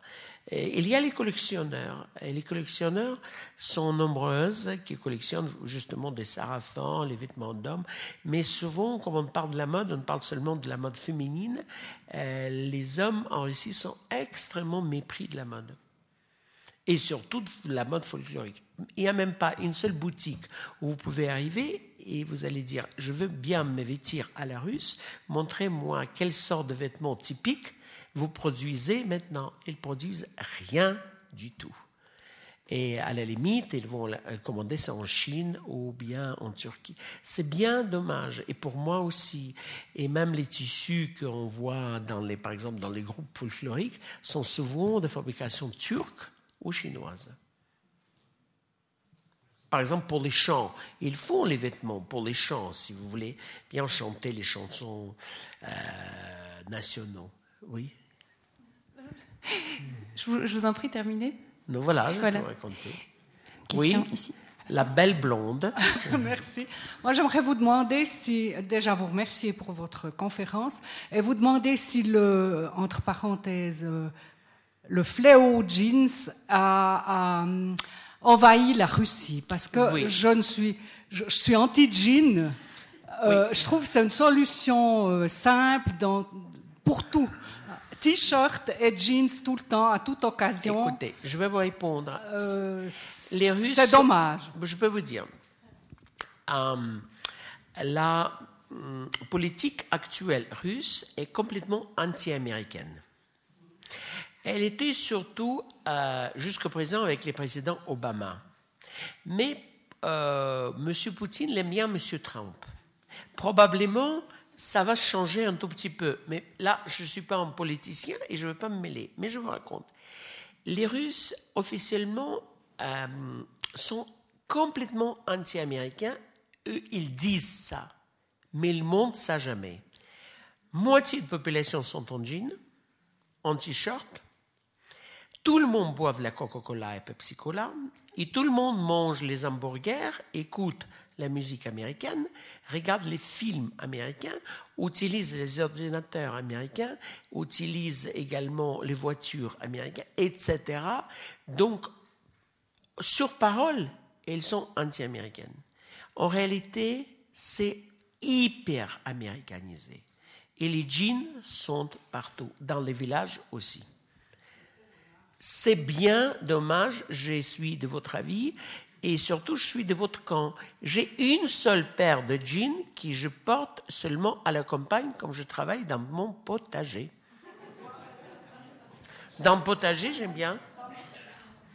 C'est costaud. Moi, j'aime bien le jean, c'est costaud. Ouais. Le problème, c'est l'uniformisation. Monsieur avait une question, un commentaire ? Un commentaire pour continuer sur les jeans, justement. Je me souviens que quand j'étais, euh, je, j'allais rentrer en fac en soixante-seize, un de mes camarades avait un jeans fabriqué en Union soviétique. Il y a eu une importation euh, très mauvaise qualité. Mauvaise qualité ? Oui. Et pas cher, sans doute. Je ne sais pas, c'est pas moi qui l'avais acheté. Mais il y a eu une petite mode pendant quelques mois, parce qu'il y en avait eu quelques exemplaires qui étaient arrivés jusque par ici. Voilà. Mais pas mal. Bonne idée. Je n'ai jamais entendu parler. Peut-être je vais trouver aux puces ici, quelque part. Demain, je vais à Genève et je vais visiter les puces de Genève. Peut-être je vais trouver quelque chose. J'ai une conférence demain à l'Université de Genève. Il y a une forme de paradoxe, dans le fond, dans cette... Euh, vous avez évoqué là l'anti-américanisme, mais dans le fond, on sent bien à travers votre conférence à quel point il y avait une attraction pour la mode de l'Occident. Évidemment. Mais parce que c'était un point de référence, mais j'imagine, parce qu'on ne les connaît pas, que peut-être du côté de l'Orient, il y avait aussi des must. Et je vais vous expliquer pourquoi. Euh, L'Orient, qui est le plus proche de la Russie, c'est la Chine et le Japon. Et constitution d'une femme chinoise et japonaise est malheureusement assez plate. Et les femmes russes sont assez volumineuses et assez arrondies. Donc la mode d'origine japonaise et d'origine chinoise ne va pas du tout à l'image des femmes russes. Les femmes russes ressemblent un peu aux femmes allemandes, si vous voulez bien. Vous voyez, c'est, c'est quand même la poitrine, les hanches. Vous voyez bien de quoi je parle. Ils sont bien arrondis. Et pour eux, les robes, c'est le plus important. Malgré que beaucoup de femmes russes portent des pantalons, mais elles sont toujours plus jolies en robe. Parce que ça rend la ligne plus agréable à regarder. Et les robes se vendent très bien en Russie. Il y a beaucoup de production de robes locaux maintenant, assez, assez large de coupe, évidemment, pour ça. Et les dames adorent les couleurs euh, vert foncé, bleu foncé, violet foncé et bordeaux. Ce sont des couleurs qui, actuellement, se vendent le mieux. Et par rapport aux républiques euh, de l'U R S S, est-ce que le rapport de force se traduisait aussi en un manque d'attractivité? Pour vous dire que... Euh, Avant le XXIe siècle, la Russie a s'embrouillé avec toutes les républiques d'ex-U R S S, à part la Biélorussie. C'est les seuls amis de la Russie, comme on considère, et ils ont des problèmes avec toutes les autres républiques. L'Ukraine, évidemment, Pays-Baltes, euh, Géorgie, euh, même Kazakhstan. Donc, ils ont peu de rapports et les gens locaux, parce que je voyage beaucoup là-bas, s'habillent bien. Ils poursuivent leur propre mode. Ils ont leurs vedettes, leurs créateurs de vêtements. Et ils sont déjà complètement euh, éloignés de la Russie. Donc, ils ne regardent pas du tout comment Moscou s'habille. Ils ne s'intéressent pas à ça. Par exemple, Kiev surtout. Surtout pas Kiev. Et surtout pas Almaty, euh, les grandes villes en, en Kazakhstan, Riga, évidemment. Ils ont dit, on s'en fout comment ça se passe à Moscou, l'important, comment c'est chez nous.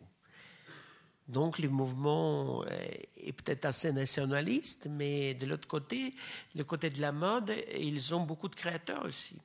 En Russie actuelle, donc on parle de deux mille seize, il y a au moins cent maisons de couture. C'est que beaucoup. Et la mode est très en vogue. Il y a beaucoup de dames qui, qui est attirée par la mode. Il y a beaucoup de boutiques, il y a beaucoup de choses. Et la situation que je vous avais montrée, c'était une situation bien communiste et socialiste. Maintenant, tout est changé radicalement.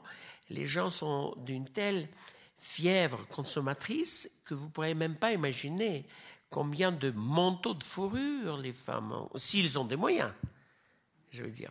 Évidemment, pas tout le monde. Combien de voitures elles ont, quelles maisons elles ont construites. Il y a une classe de nouveaux riches très, très importante en Russie. Et on vit souvent grâce à eux, parce que c'est eux qui achètent mes conférences, c'est eux qui achètent mes livres. J'ai écrit trente-deux livres sur l'histoire de la mode. trente-deux, c'est beaucoup. Donc c'est eux qui l'achètent, c'est eux qui regardent mes expos et tout ça. Et il faut... Je compte beaucoup sur ces dames-là. Avieux amateurs, on a une question, intervention ici ? Parce qu'il y a les dames qui partent déjà, parce qu'ils sont fatiguées. Très bien, au revoir. À la prochaine. Oui ? Oh, oui, j'aimerais vous remercier vraiment pour cet exposé, parce que ça m'a fait penser, repenser à ma, mon enfance. Vous Donc, avez passé à, là-bas ? À Moscou, oui, je suis russe. Oui, exactement. Oui. Merci. Et, euh, donc, évidemment, ça m'a fait penser à ma grand-mère qui est... Euh, allait s'offrir un tailleur chez Zaïtsev à la fin des années soixante-dix, ce qui a provoqué un grand émoi donc, dans le ménage, puisque mon grand-père n'a pas du tout apprécié ce tailleur qui mettait bien en valeur ma grand-mère. Donc il a prié de ramener les coprestos ce tailleur chez M. Zaïtsev. Donc à l'époque, il était, il faut y croire, pas aussi connu. Donc il est sorti en personne pour demander pourquoi finalement ses, ses amis n'allaient pas... À ma grand-mère, elle a dû répondre que oui, c'est mon époux qui n'a pas aimé, donc là, il n'avait plus de questions. Donc ma question, en fait, euh, j'aimerais bien vous entendre parler sur euh, le rôle dont les vêtements jouent dans la libération de la femme, parce qu'on sait bien que euh, finalement, à travers la mode, les vêtements, euh, c'est la femme surtout qui s'est libérée dans les sociétés bon, occidentales, on va dire. Et en Union soviétique, bon, ça m'intéresse évidemment à l'histoire, comme je suis russe moi-même. Euh, j'aimerais vous entendre parler de, du rôle que euh, les vêtements ont joué dans l'émancipation de la femme russe, soviétique. Mais, merci beaucoup de votre question, monsieur. Mais je crois que mon exposé parlait de ça pendant une heure. Je l'expliquais bien que petit à petit, les femmes se libéraient grâce à la mode, la mode qui, qui est venue de l'Occident. Et si vous voulez parler plus profondément, si je peux vous réadresser vers mes livres, ce sera vraiment sympathique si vous, vous allez prendre la peine de lire oh, quelque chose que j'écris, parce que j'ai peur de par... Votre question est bien sérieuse. Et pour répondre à ça, il me faut encore une heure. Et moi, j'ai peur de, de, de perdre la salle. Je... Est-ce que voilà. Peut-être il y a un titre que vous pourriez mentionner dans vos œuvres euh, bah, qui écoutez, serait un peu dans ce euh, il y a donc la plupart de mes livres sont écrits en russe, et mais euh, une partie est traduite en anglais, et euh, donc j'écris huit best-sellers. Donc notamment une qui s'appelle La beauté en exil, Beauty in Exile, était bien traduite en anglais et elle a subi dix-sept rééditions. Donc je vous dis, c'est parce qu'il y a un monsieur qui m'a demandé d'où vient l'argent pour acheter les collections. Je vous explique. C'est-à-dire que j'écris des, des ouvrages qui marchaient bien. Parce que c'est un, c'est un sujet intéressant, vous comprenez, et surtout si vous... Vous savez expliquer ça, que si vous trouvez des bonnes photos, des, des, des jolis vêtements, ça plaît aux gens. Justement, comme monsieur a dit, voilà, dans mon enfance, Zaïtsev, tout ça, ça plaît à beaucoup de monde. Tous ces détails sont pétillants, n'est-ce pas ? Et agréables à connaître, à savoir. C'est vrai qu'en tout cas, c'est un, une très belle lecture de la politique aussi et des grands changements, des grandes étapes oui. aussi de, de l'histoire de, oui. de l'U R S S et de la Russie en général. De, de tous les autres pays, parce que la mode est toujours les reflets de société. Ce n'est pas du tout une création de quelqu'un qui a créé mini ou maxi ou pantalon ou, ou les épaules ou l'autre chose. Euh, la mode toujours dépend de climat, de la politique, de la culture, de la religion et des finances. Ce sont cinq critères qui sont prépondérants dans la mode de tous les pays du monde. Parce que s'il fait froid, nous sommes d'accord. Si vous êtes musulman, nous sommes d'accord. Si vous êtes communiste, nous sommes d'accord. Si vous n'avez pas d'argent, nous sommes d'accord, n'est-ce pas? Si vous croyez qu'il faut se dénuder ou tatouer ou je ne sais pas quoi, c'est les questions de culture. Donc il y a beaucoup de critères qui influencent les goûts et les choix de vêtements des hommes et des femmes sur notre planète. Ce n'est pas une bêtise. La mode, ce n'est pas une bêtise. Voilà ce que je veux dire. On l'a, on l'a, on l'a bien mesuré. Il y a encore quelques questions, je crois. Vous Bonsoir. Nous avez parlé de votre maman, on l'a vue en photo, une magnifique femme. Merci. Et vous avez nommé votre père, oui, et oui. C'est grâce à lui que vous êtes collectionneur. Oui, grâce à lui aussi, parce que lui, il commençait à collectionner, les vêtements, les, pas les vêtements, les photos anciens. Plutôt, j'étais très intéressé par les, par les photos du dix-neuvième siècle, et, et, et, et je suis né dans une famille plutôt traditionnelle et ancienne. Je connais mes ancêtres du côté de ma mère jusqu'au seizième siècle et du côté de mon père aussi jusqu'au dix-septième. Ce sont des familles, euh, soi-disant qu'on peut l'appeler noble. Voilà, qui était de ma mère, c'est, c'est une famille d'origine polonaise, et de côté de mon père, c'est une famille russe, euh, li, très liée à l'histoire de la France, parce que un de mes ancêtres commandait de la bataille de la Bérésina, où périssait l'armée de Napoléon. Voilà. Donc c'est lui qui, par lui que vous êtes venu en France.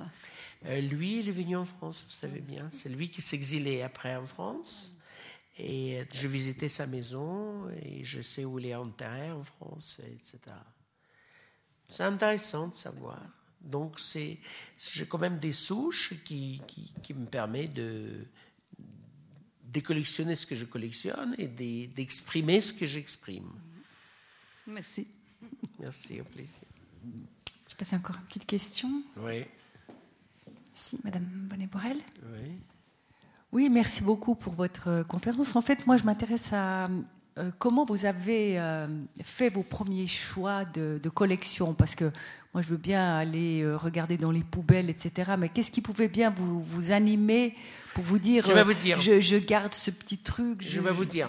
Ce qui m'a animé, ce sont des choses qui étaient fabriquées à l'époque tsariste. Je collectionnais jamais de choses communistes. Et j'ai trouvé des choses tsaristes dans le poubelle. Et c'est surtout l'âge de la fabrication. Comme on est bien. Et, donc c'est, et aussi les vêtements qui étaient fabriqués avant la Révolution, ce qui était euh, dur à trouver. Mais à l'époque, ça existait encore. Maintenant, c'est, ça n'existe presque jamais. Mais malgré tout ça, comme j'ai un site d'Internet assez important, et par exemple sur Instagram, j'ai deux cent quarante mille de followers et sur Facebook, j'ai cent soixante mille de followers. Donc, pour vous dire que je suis connu. Et les gens m'écrivent souvent que, voilà, en regardant dans notre, euh, je ne sais pas quoi, tiroir ou dans, euh, dans notre coffre, on a trouvé un vêtement qui appartenait à notre arrière-grand-mère. Est-ce que vous voulez bien qu'on vous donne un cadeau ? Et presque toutes les semaines, j'ai des cadeaux, des cadeaux, des gens qui savent que je suis les seuls collectionneurs qui résident en Russie, qui collectionnent ça. Et il n'y a même pas un seul musée de la mode en Russie, qui est un pays si énorme. Ils n'ont pas arrivé à capter à quel point les vêtements et les reflets de la société. Et vous avez vu, parce que si on exposait tous ces vêtements comme ça en ligne, ça reflète toutes les époques et tous les ères et toutes les étapes. Et notamment chez nous, ici, au Musée des Beaux-Arts de la Chaux-de-Fonds, je montre quelques dizaines de vêtements de ma collection qui, qui, qui avaient appartenu uniquement aux vedettes vedettes euh, soviétiques, élites. Ce sont des, des, des femmes politiques ou les actrices, les danseuses, les chanteuses, les speakerines, euh, la télé et tout ça. Ça va vous plaire. C'est vraiment les vêtements jolis, très bariolés de couleurs, dans un très bon état, bien repassés. C'est délicieux à regarder. Vous allez vraiment vous régaler. Hein. Oh, venez a, voir. On va prendre encore deux questions puisque ça suscite pas mal d'engouement. Bonjour. Bonjour. Mais vous ne Bonsoir. pensez pas, vous, faire oui. un musée ? Oui, mais j'ai fait déjà un à Riga et l'autre à Vilnius, dans les pays baltes. Ce sont les pays qui sont beaucoup plus susceptibles aux matières de la mode. Et la Russie trouve que si on montre les vêtements de l'époque socialiste, la comparaison entre les vêtements occidentaux et socialistes sera pas très favorable pour les gens de la pensée communiste. Je pense qu'ils ont toujours des, comment dirais-je, les mauvais sentiments vers l'histoire de la mode. Et c'est, c'est peut-être pas les affaires totalement, euh, je dirais, comment, politiques, mais il y a un fond politique quelque part. C'est dommage, c'est dommage, parce que les Russes actuels ne veulent pas montrer les vêtements des babouchkas. Ils préfèrent que tout le monde était extrêmement glamoureux, toujours, mais ils n'étaient pas. Ils n'étaient pas. En moment, ils avaient, et après, ils n'étaient pas. Moi, je suis pour la vérité. C'est dommage, hein ? Mais par exemple, j'ai... j'ai donc les musées de la mode qu'on a fait euh, ouvrir à Riga, a énormément de visiteurs. Toutes les expositions que je fais, et cette année j'ai fait une quinzaine d'expositions, attirent des minimum cent personnes par jour, c'est les mauvaises journées pour moi, trois cents jusqu'aux mille personnes par jour. Vous imaginez-vous, ça marche bien. Et on vit aussi de ces ventes de billets, on vit de ces tickets. Et on achète les autres vêtements, et on fait les autres expos. C'est notre business. C'est ton business à nous. Je pense Chacun que... son business, non ? Ça va susciter des vocations de voyage, je pense à Riga. Une dernière question ici ? euh, oui. En fait, ma question euh, est un peu technique, mais je crois que vous avez en partie répondu. C'est que je, me, je me demandais où se trouvaient tous ces costumes, dans quel genre de locaux, si vous aviez des gens j'ai, qui s'en Oui, j'ai un très grand locaux. J'ai un très grand locaux en Lituanie, à Vilnius, au Musée national des arts appliqués. J'ai deux étages de locaux et les salles d'exposition et mille mètres carrés. C'est que beaucoup. Donc, j'ai de quoi montrer ces choses-là. Et euh, en tout, je suis le président de la Fondation Vassiliev. J'ai vingt-cinq personnes qui travaillent pour moi. Pas mal, non ? Bon, c'est pas une usine d'horloge. Je suis d'accord, hein ? Mais quand même, vingt-cinq personnes, salariés, hein. Je ne suis pas souvent content. Hein. Je crois que vous avez, vous avez de nouveaux fans ce soir. On va, on va légèrement dépasser l'horaire, on pourra en encore deux questions. Oui, je voulais savoir si vous aviez des contacts avec le musée de la mode, ici en Suisse. Demain, j'y vais pour la première fois. Oui. Et donc, je veux visiter, je ne connais pas du tout. Et j'ai, j'aimerais bien travailler avec eux, mais je ne connais pas du tout à quel point ils sont développés, est-ce qu'ils ont des locaux, est-ce qu'ils ont tout. Oui, ils sont très organisés, ils ont effectivement des grands locaux. Et comme ça se vous, trouve où ? À Yverdon. Yverdon. C'est, c'est à côté ? C'est entre Neuchâtel et Lausanne, non ? C'est là où je vais demain ? Non, vous allez à Genève. Vous avez dit que vous allez à Genève. C'est pas connu, Yverdon. Non, d'abord, Alors, on a... m'a dit que je vais à côté de Lausanne, quelque part. Ah, oh, c'est peut-être ça. Yverdon ? Yverdon, oui. Yver... Yverdon. Yverdon. Yverdon. Yverdon, Yverdon, Yverdon. Donc, il est ivre et il, il se donne, je crois. Oui, et... Là, il y a des personnes très compétentes aussi euh, qui parlent effectivement de la mode, des conséquences de la mode par rapport euh, aux phénomènes de société, de la, de la euh, culture, comme vous avez dit, mais surtout aussi euh, par rapport à la mode et les moyens des sociétés euh, qui, qui changent par rapport euh, aux événements. Euh... Et vous travaillez là-bas? Non, pas du tout, mais j'ai donné euh, des, des robes pour leur collection. Au lieu de donner voilà. à moi. Oui. Et puis, il y a un autre musée aussi. Je me demandais si vous aviez des relations aussi en France avec le musée de la mode. Le qui Galera, est... évidemment. J'ai même exposé là-bas. Où vous avez dit? À Galera, à Paris, au musée de la mode de Galera. Non, il y en a un autre à... Euh, non, non, à Moulins. À Moulins, Moulin, c'est pas un musée de la mode, c'est un musée des costumes de théâtre. Oui. J'ai une propriété à côté, en Auvergne, et je vais souvent là-bas, donc je le sais exactement, mais c'est seulement le costume de théâtre là-bas.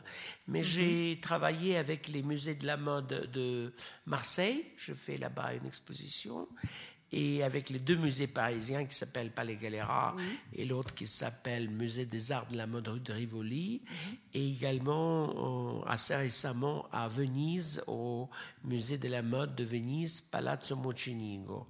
Donc je travaille dans, avec pas mal de, de musées, avec une vingtaine de musées. Donc c'est, okay.